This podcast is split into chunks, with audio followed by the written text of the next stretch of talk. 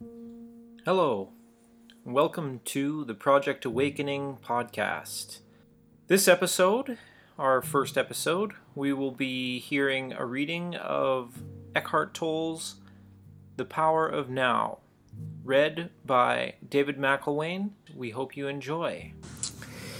Hey, hi you guys. So, uh, thought I would read. Uh, haven't actually been reading for quite a while, uh, you know, publicly, and, and um, this book has has just keeps coming up as the book to read, and, and uh, I I read it years ago. Anyway, it's called The Power of Now, Eckhart Tolle, and and. Uh, um, it's it was you know I think it's a bit of a classic really. Uh, it's certainly a high vibration book and and uh, it's longer than I remember uh, when I'm looking at it now.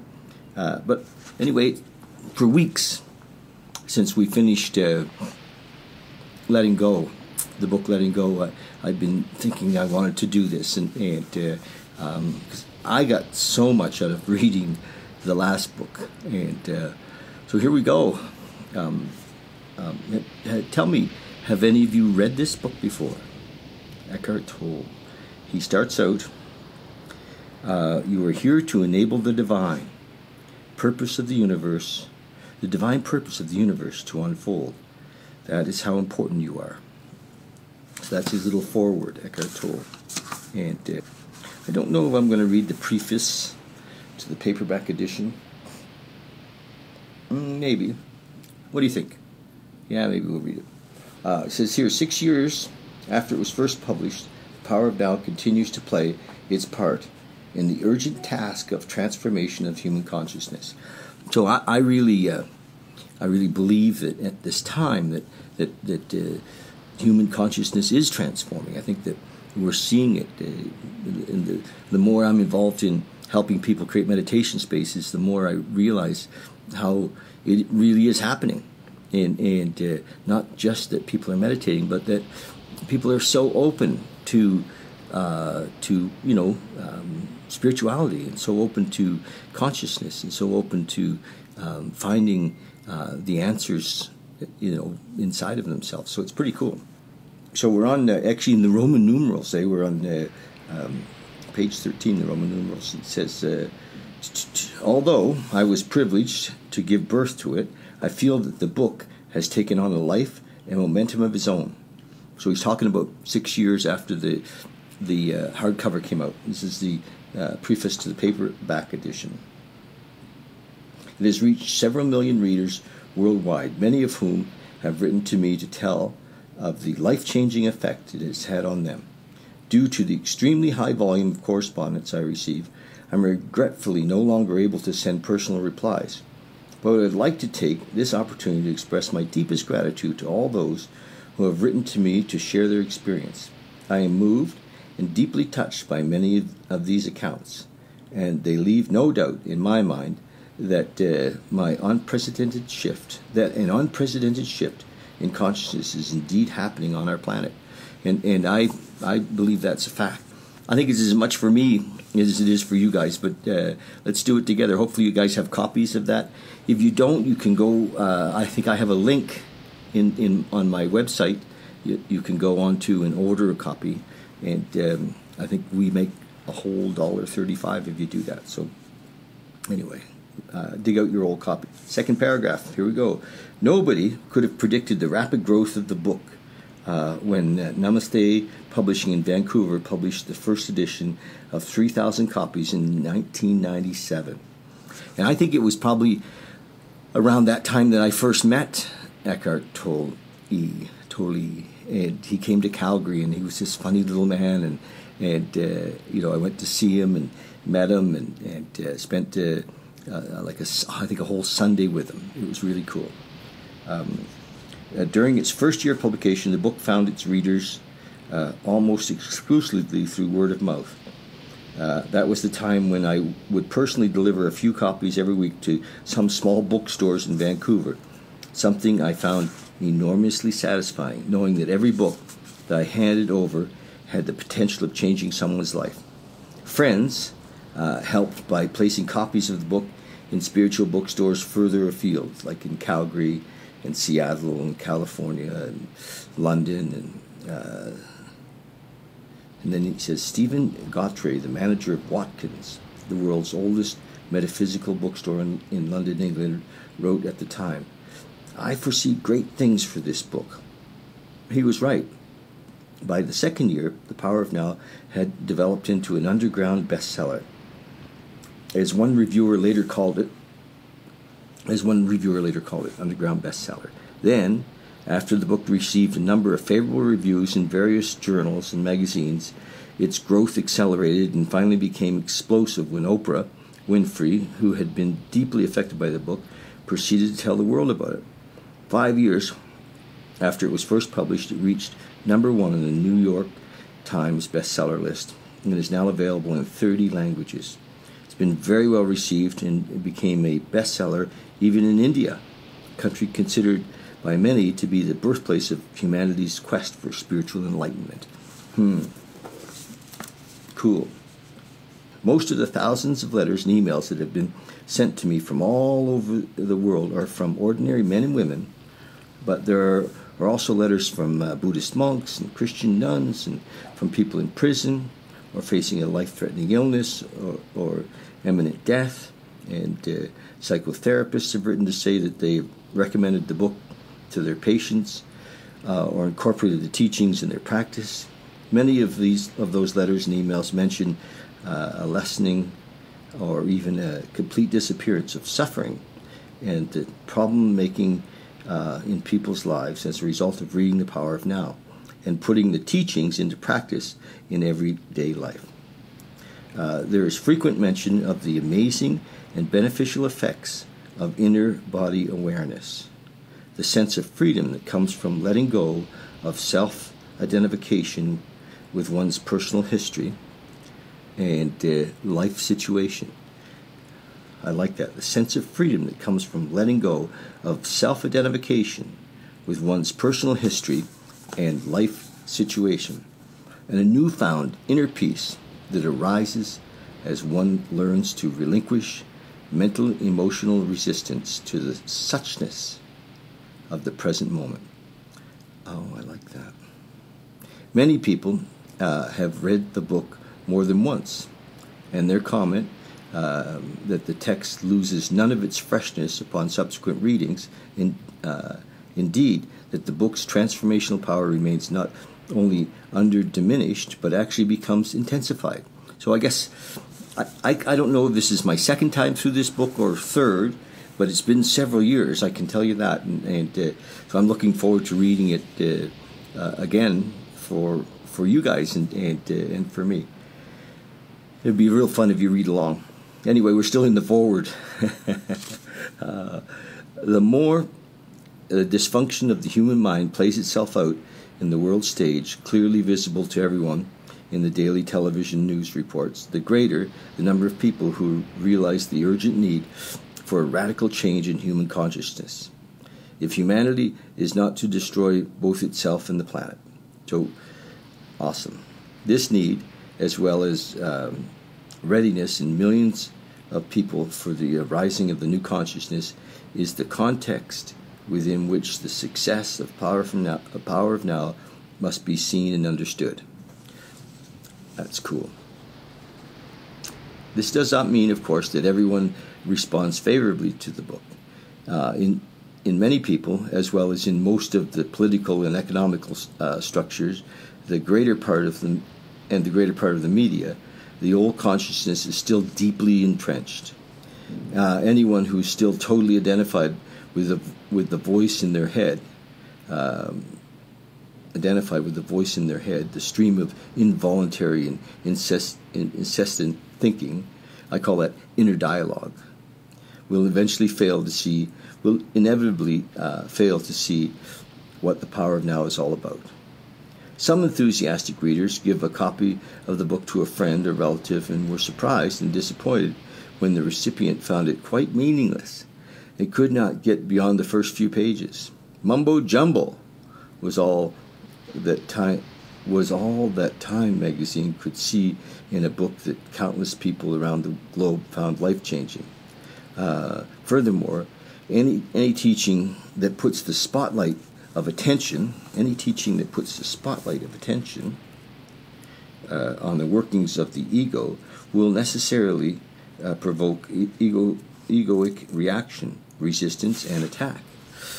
However, despite a certain amount of misunderstanding and critical dissent, the response to the book around the globe has been overwhelmingly positive. I feel confident that in the years to come, millions more will be drawn to it, and that the power of now will continue to make a vital contribution to the arising of the new consciousness in a more enlightened humanity. This was written by Eckhart Tolle, Vancouver, BC, in uh, 2004 when this uh, paperback came out. Okay, this is, we're in the introduction. The origin of this book. This is Eckhart Tolle. I have little use for the past and rarely think about it. However, uh, I would briefly like to tell you how I came to be a spiritual teacher and how this book came into existence. Until my 30th year, I lived in a state of almost continuous anxiety, interspersed with periods of suicidal depression. Uh, it feels now as if I am talking about some past lifetime or somebody else's life. One night, not long after my 29th birthday, I woke up in the early hours with a feeling of absolute dread. I had woken up with such a feeling many times before, but this time it was more intense than it had ever been. The silence of the night, the vague outlines of uh, the furniture in the dark room, the distant noise of a passing train, everything felt so alien, so hostile, and so utterly meaningless that it created in me a deep loathing of the world. The most loathsome thing of all, however, was my own existence. What was the point in continuing to live with this burden of misery? Why carry on with this continuous struggle? I could feel that a deep longing for alienation, for non existence, uh, was now becoming much stronger than the insistent than the instinctive desire to continue to live. I cannot live with myself any longer. This was the thought that kept uh, repeating itself in my head. Then suddenly I became aware of what a peculiar thought it was. Am I one or two? If I cannot live with myself, then there must be two of me. And I, and the self that I cannot live with, maybe I thought only one of them is real. Am I one or two? If I cannot live with myself, there must be two of me the I and the self that I cannot live with. Okay, I get that. Maybe I thought there only one of them is real. I was so stunned by this strange realization that my mind stopped. I was fully conscious, but there was no more thoughts. Then I felt drawn into what seemed like a vortex of energy. It was a slow movement at first and then accelerated. I was gripped by an intense fear and my body started to shake. I heard the words resist nothing, as if spoken inside my chest. I could feel myself being sucked into a void, and it felt as if the void was inside myself rather than outside. Suddenly, there was no more fear. I let myself fall into that void. I had no recollection of what happened after I have no recollection of what happened after that. Cool. Um, I was awakened by the chirping of a bird outside of the window. I had never heard such a sound before. My eyes were still closed, and I saw the image of a uh, pre- precious diamond. Yes, if a diamond could make a sound, this is what it would be like. I opened my eyes. The first light of dawn was filtering through the curtains. Without any thought, I felt, without any thought, I felt, I knew that there is infinitely more to light than we realize.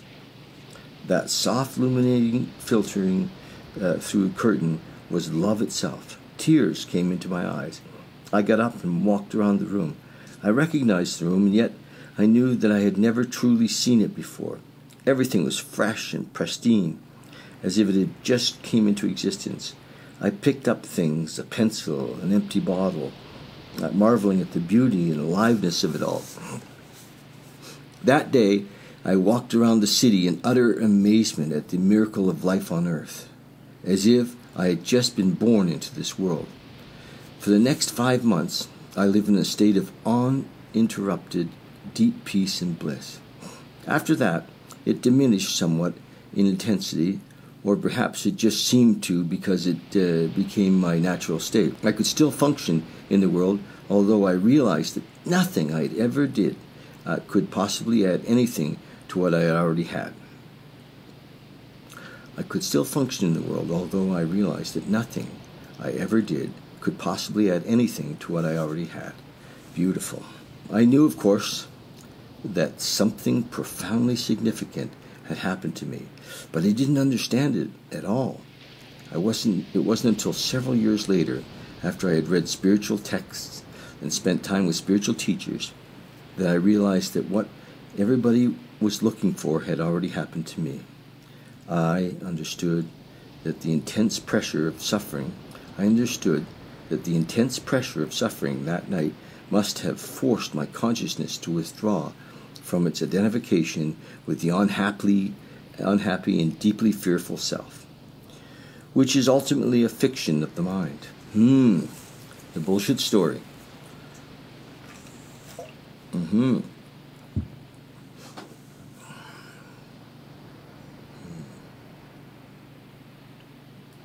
This withdrawal must have been so complete that this false, suffering self immediately collapsed, just as if a plug had been pulled out of an inflatable toy.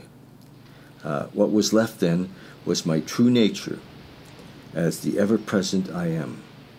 Consciousness in its pure state uh, prior to identification with form. The true ever present I am, which is consciousness in its pure state prior to identification with form. Later, I also learned uh, to go into that uh, inner timeless and deathless realm that I had originally perceived as a void and remained fully conscious. I dwelt in states of indescribable bliss and sacredness that even the original experience I just described pales in comparison.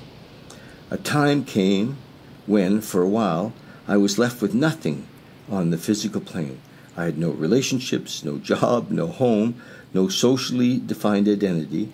I spent almost two years sitting on park benches in a state of most intense joy. That's fun. His, his story is that he did most of that in Vancouver.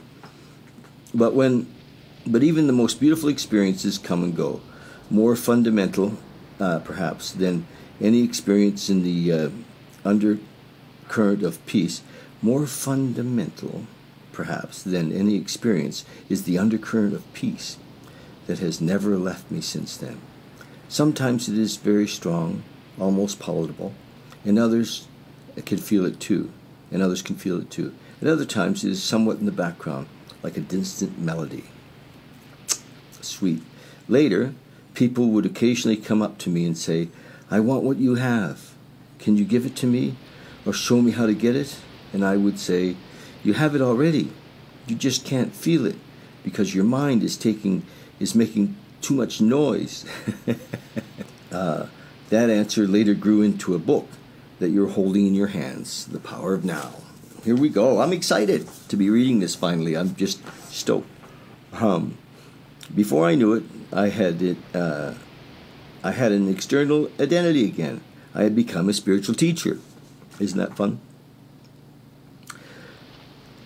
So, this book represents the essence of my work as far as it can be conveyed in, as far as it can be conveyed in words. Uh, it's so it's true, you know, when when you find that space is there's nothing to call it, you know. Um, we call it lots of things, um, you know, uh, universal intelligence, the void, God, lots of things. Being present in the moment pretty friggin' cool. And uh, I encourage you, you know, through meditation uh, to practice this. And I think he'll talk in this book about meditation. Um, okay, this book represents the essence of my work as far as it can be conveyed in words. with individuals and small groups of spiritual seekers uh, during the past 10 years in Europe and North America. Uh, in deep love and appreciation, I would like to thank those exceptional people for their courage, their willingness to embrace interchange, their challenging questions, and their readiness to listen. This book would not have come into existence without them.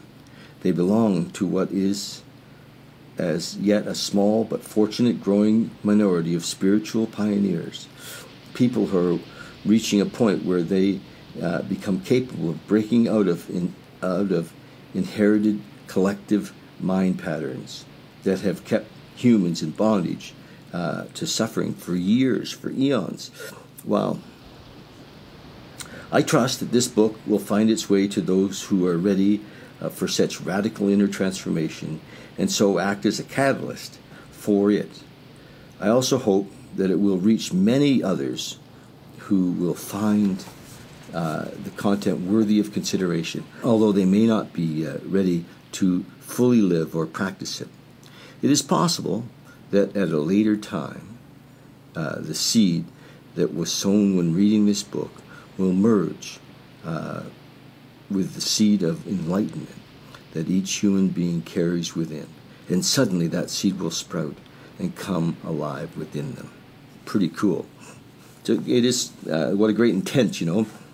This book, in its present form, originated, often spontaneously, in response to questions asked by individuals in seminars, meditation classes, and private counseling sessions. And so I have kept the question and answer format. Uh, I learned and received as much in those classes and sessions as the questionnaires. Some of the questions and answers I wrote down almost verbatim. Others are generic, which is to say, I combined certain types of questions that were frequently asked into one and extracted the essence from uh, different answers to form one generic answer. Sometimes, in the process of writing, an entirely new answer came that was not prof- that was more profound or insightful than anything uh, I had ever uttered. Uh, some additional questions were asked by the uh, editor uh, so as to provide further clarification on certain points. So he's this is still the introduction to the book, and he's describing how he uh, how he got to this point. You'll find that from the first to the last page, the dialogues continuously alternate between uh, two between two different levels. On one level, I draw your attention to what is false in you. I speak of the nature of human unconsciousness and dysfunction, as well as its most common behavioral manifestations, um, from conflict in relationships to warfare between tribes and nations. Such, such knowledge is vital, for unless you learn uh, to recognize the faults as faults, as not you, there can be no lasting transformation, and you would always end up being drawn back into illusion and into some form of pain. On this level, I also show you how not to make that which is false in you into self and into a personal problem. For that is how the false uh, perpetrates itself. Wow, that's pretty cool. On another level, I speak of a profound transformation of human consciousness, not as a distinct future possibility, but available now. No matter who or where you are, you are shown how to free yourself from enslavement uh, to the enslavement to the mind and enter into this enlightened state of consciousness and sustain it in everyday life. Wow. Wow, it's it's like this you know, I know I've, I've read this book before, but it feels like the very first time. It feels like the very first time. Here we go. On this level, on this level of the book, the words are not always uh, concerned with information, but often designed to draw you into this new consciousness as you read. Again and again, I endeavor to take you with me into this timeless state of intense conscious presence in the now so as to give you a taste of enlightenment. Until you're able to experience what I speak of, you may find these passages somewhat repetitive. As uh, soon as you do, however, I believe you will realize that they contain a great deal of spiritual power, and they may become for you the most rewarding parts of the book. Moreover, since every person carries a seed of enlightenment within, I often address myself to the knower in you. I often address myself to the knower in you who dwells behind the thinker, the deeper self that is immediately recogni- that that immediately recognizes spiritual truth, resonates with it, and gains strength from it. The pause symbol, and he shows a little symbol here, uh, often after certain passages is a suggestion that you may want to stop reading for a moment, become still, and feel and experience the truth of what has just been said. There may be other places in the text where you will do this naturally and spontaneously. As you begin reading this book, the meaning of certain words, such as being or presence, may not be entirely clear to you at first. Just read on. Questions or objections uh, will occasionally come within your mind as you read. Hmm. Uh, they will probably be answered later in the book, as they may turn out to be irrelevant as you go more deeply into the reading, into the teaching, and into yourself. Don't read with the mind only, it says. Watch out for any feeling response. As you read, and a sense of recognition comes from deep within. Okay, let's read that again. Watch out for any feeling response as you read, and a sense of recognition from deep within. I cannot tell you any spiritual truth uh, that deep within you don't already know. All I can do is remind you of what you have forgotten. Living knowledge, ancient and yet even and yet ever new, is then reactivated and released from within every cell of your body. Nice. Nice, eh? Uh, the mind always wants to categorize and compare the mind, judging the old judging mind. This book will work better for you if you do not attempt to compare its terminology with that of other teachings. Otherwise, you will probably become confused I use words such as mind and happiness and unconsciousness in ways that do not necessarily correlate with other teachings. Don't get attached to any words. They are only stepping stones to be left behind as quickly as possible. When I occasionally quote the words of Jesus or the Buddha uh, from A Course in Miracles or from other teachings, I do so not in order to compare, but to draw your attention to the fact that in essence there is and always has been only one spiritual teaching, although it comes in many forms. Some of these forms, such as the ancient religions, have become so overlaid with the extraneous matter that their spiritual essence has become almost uh, completely obscured. Uh, to a large extent, therefore, their deeper meaning is no longer recognized and their transformational power lost. When I quote from the ancient religions or other teachings, it is to reveal uh, their deeper meaning and thereby restore their transformational power. Particularly uh, for those readers who are followers of uh, these religions or teachings, I say to them, there is no need to go elsewhere for the truth. Let me show you how to go more deeply into what you already have. Pretty cool. Mostly, however, I've endeavored to use terminology that is as neutral as possible in order to reach a wide range of people. This book can be seen as a uh, restatement uh, for our time of that one timeless spiritual teaching, the essence of all religions. Is not derived from external sources, but from the one true source within. So it contains no theory or speculation. I speak from inner experience.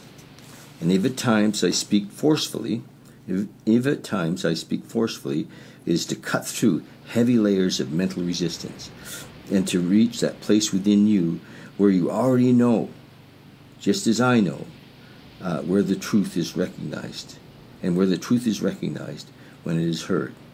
Uh, There is then a feeling of uh, exaltation, exaltation and a heightened aliveness as something within you says, Yes, I know this is true. Hmm. So that's the end of the forwards. And I'm going to read on. So, chapter one You are not your mind. You are not your mind. Isn't that great? You know, I, I we have a meditation uh, group here that meets on Monday evenings, and, and that's one of the things that we talk about. I, I you know, encourage them to recognize that their mind is a tool, and uh, and it's a great tool. It's it's you know it's it, it, helps us to get through the day, and it's kind of been programmed, you know, by um, our conditioned thinking, by your mother and your grandmother, and uh, um, you know, and and maybe your mother and your grandmother weren't happy, and so uh, you know the programming that that we have in in in that mind is uh, is unhappy programming, and so we're going to uh, talk a lot about that in this book, I'm sure, and uh, and ways to, uh, um, in a way, shift the programming because it will as we get more connected with the inner self, but also in ways to let go of it, to to surrender and uh, move to a higher consciousness. I'll bet you're interested in that. I am. Okay. He starts out chapter 1 You are not your mind, the greatest obstacle to enlightenment. Enlightenment? He says, What is that? A beggar had been sitting by the side of the road for over 30 years. One day a stranger walked by and, Spare some change, mumbled the beggar, mechanically holding out his old baseball cap. I have nothing to give you, said the stranger. Then he asked, What's that you're sitting on? Nothing, replied the beggar. Just an old box. I've been sitting on it for as long as I can remember. Ever looked inside? asked the uh, the stranger. No, said the beggar. What's the point? Uh, there's nothing in there. Have a look inside, insisted the stranger. The beggar managed to pry open the lid. With astonishment, disbelief, and elation, he saw that the box was filled with gold. hmm. I am that stranger who has nothing to give you and who is telling you to look inside, not inside any box, uh, as in the parable, but uh, somewhere even closer, inside yourself. Uh, but I am not a beggar, I hear you say.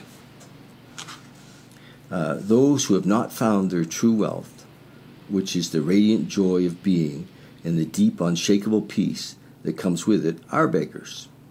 Even if they have great material wealth, they are looking outside for scraps of pleasure or fulfillment for validation, security, or love, while they have a treasure within that not only includes all those things, but is infinitely greater than anything the world can offer. Wow.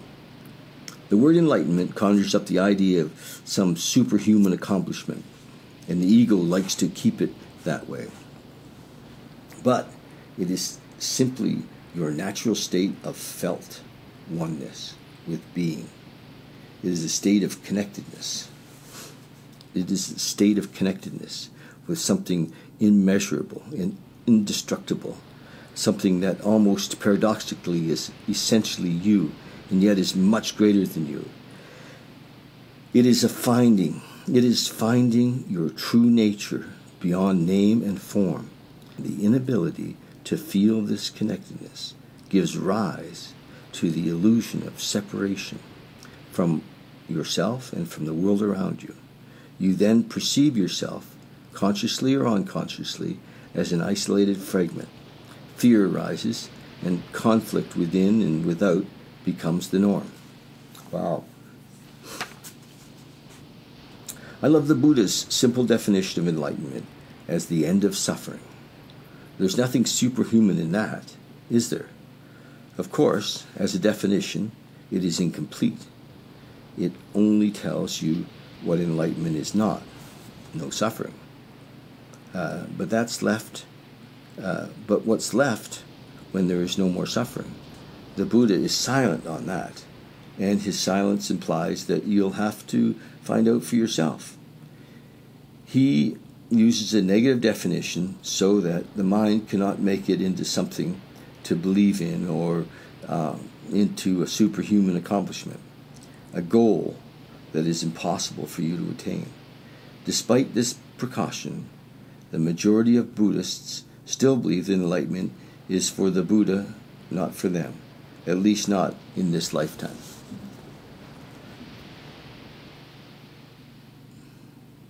You use the word being. Can you explain what you mean by that? Oh, so there's questions and answers. Being is the external, ever present, one life beyond the myriad forms of life that is that are subject to birth and death. However, being is not only beyond but also deep within every form as its innermost invisible and indestructible essence. This means that it is um, accessible to you now as your own deepest self, your true nature. But don't try, but don't seek to grasp it with your mind. Uh, don't try to understand it. You can know it only when your mind is still, when you are present, when your attention is fully and intensely in the now. Being can be felt, but it can never be understood mentally. To regain awareness of being and to abide in the state of self realization is enlightenment. Wow. Hmm. Yeah. That's pretty good description. To be to regain awareness of being and to abide in that state of feeling realization is enlightenment. When you say being, are you talking about God? If you are, then why don't you say it? The word God has become empty of meaning through thousands of years of misuse. I use it sometimes, but I do so sparingly. Uh, by misuse, I mean that people who have never even glimpsed the realm of the sacred, the infinite vastness beyond that, behind that word, use it with great conviction, as if they knew what they were talking about. Or they argue against it as if they knew what it is that they are denying.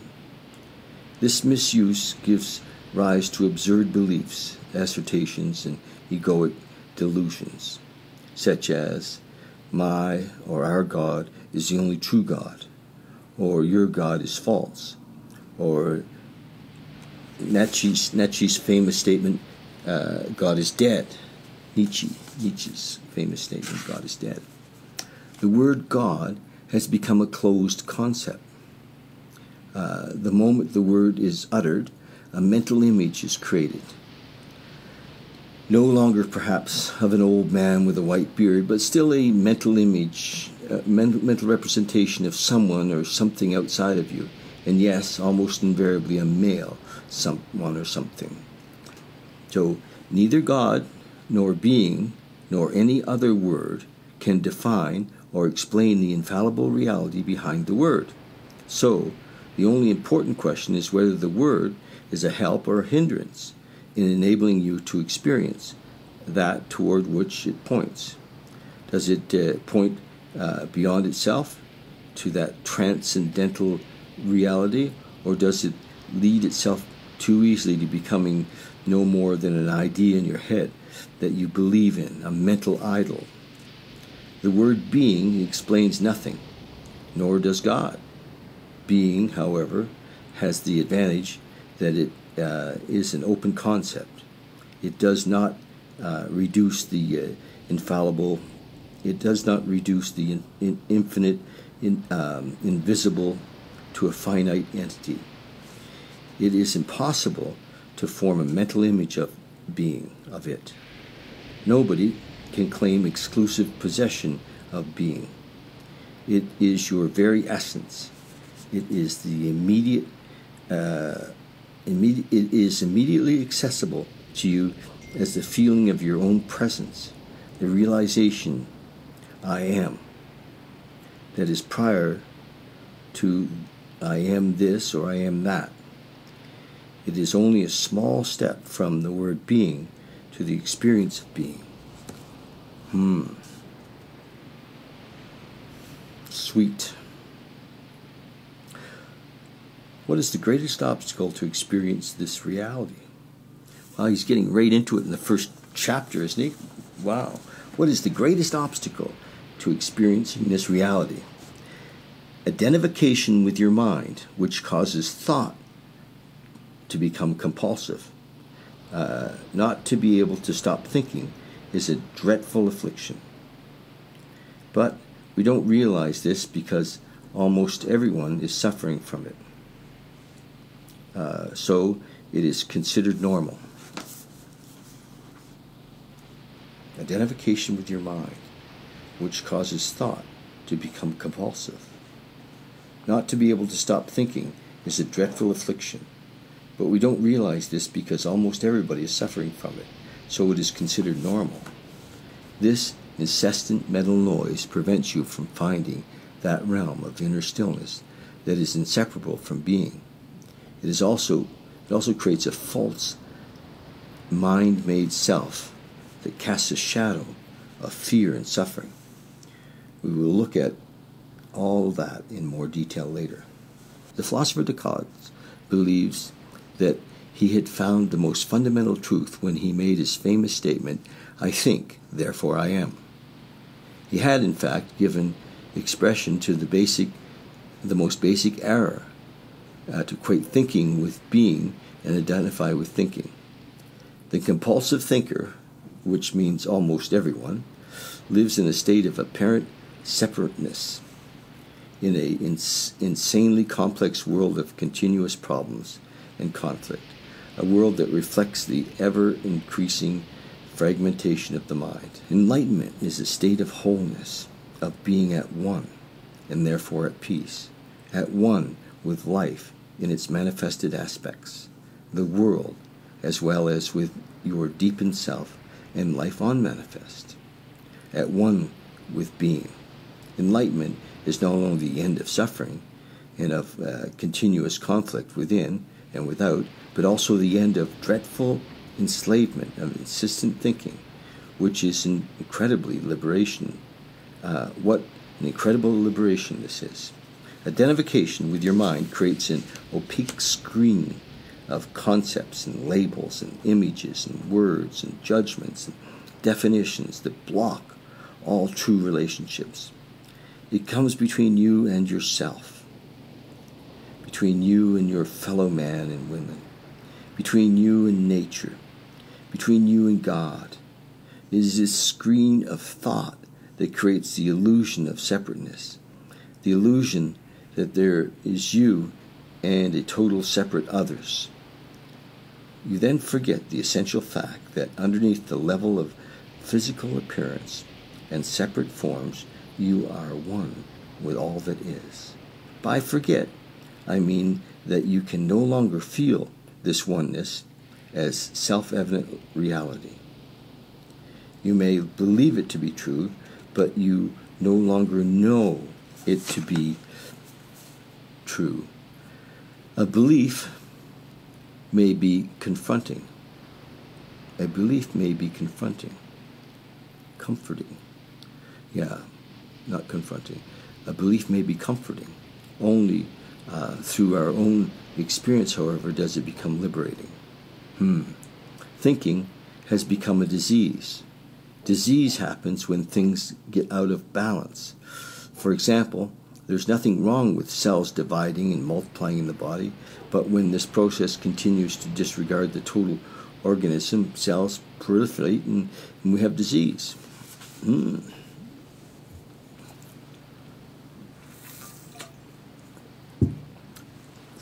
Just want to remind you, I'm reading uh, um, The Power of Now. Wow.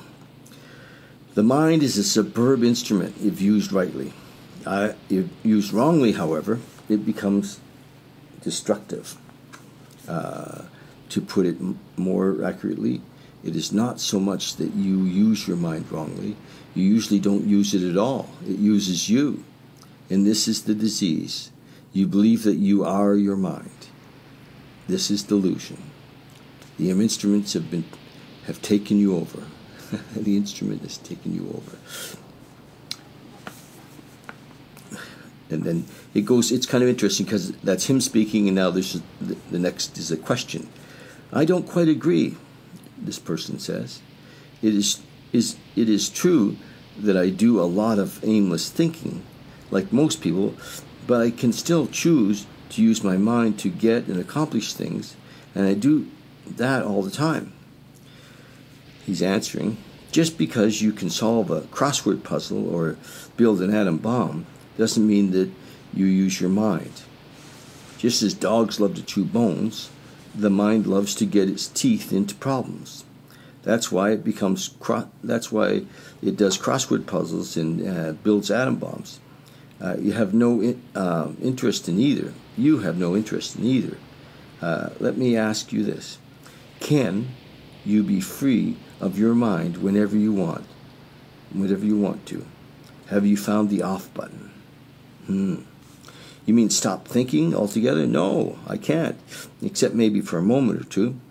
Then the mind is using you. You are unconsciously identified with it, so you don't even know uh, that you are its slave.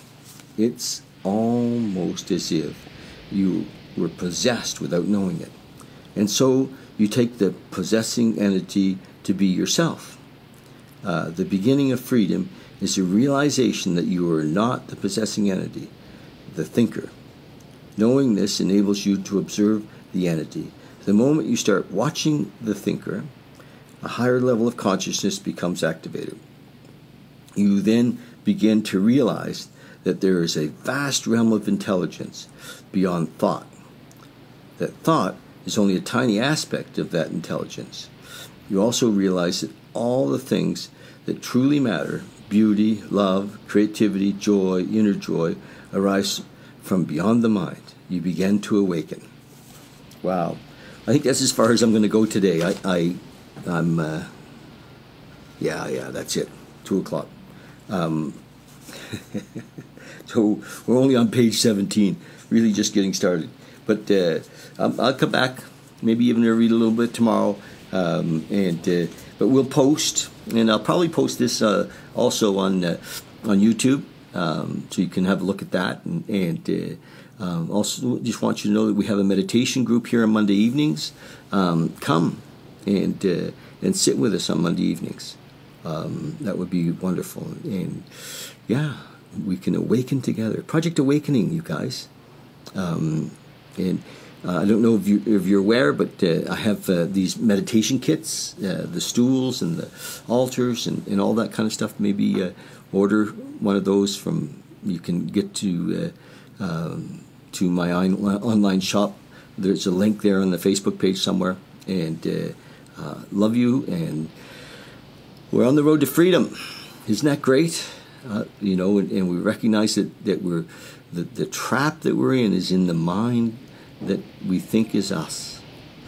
And uh, when you meditate, just watch the mind and watch how it, the thoughts run through. And, and it, when you're trying to meditate or when you're sitting, and recognize that if you can see the thoughts running through the mind, then already you've realized that there's somebody else watching the mind. There's the you behind the mind that's watching the mind. And then, even beyond that, there's another watcher. And uh, it's a beautiful thing to realize that you are not the mind. The mind is a tool, and uh, um, and the real you is beyond that mind. Unless you're trapped in the mind, and we'll help you get out. Okay, love you.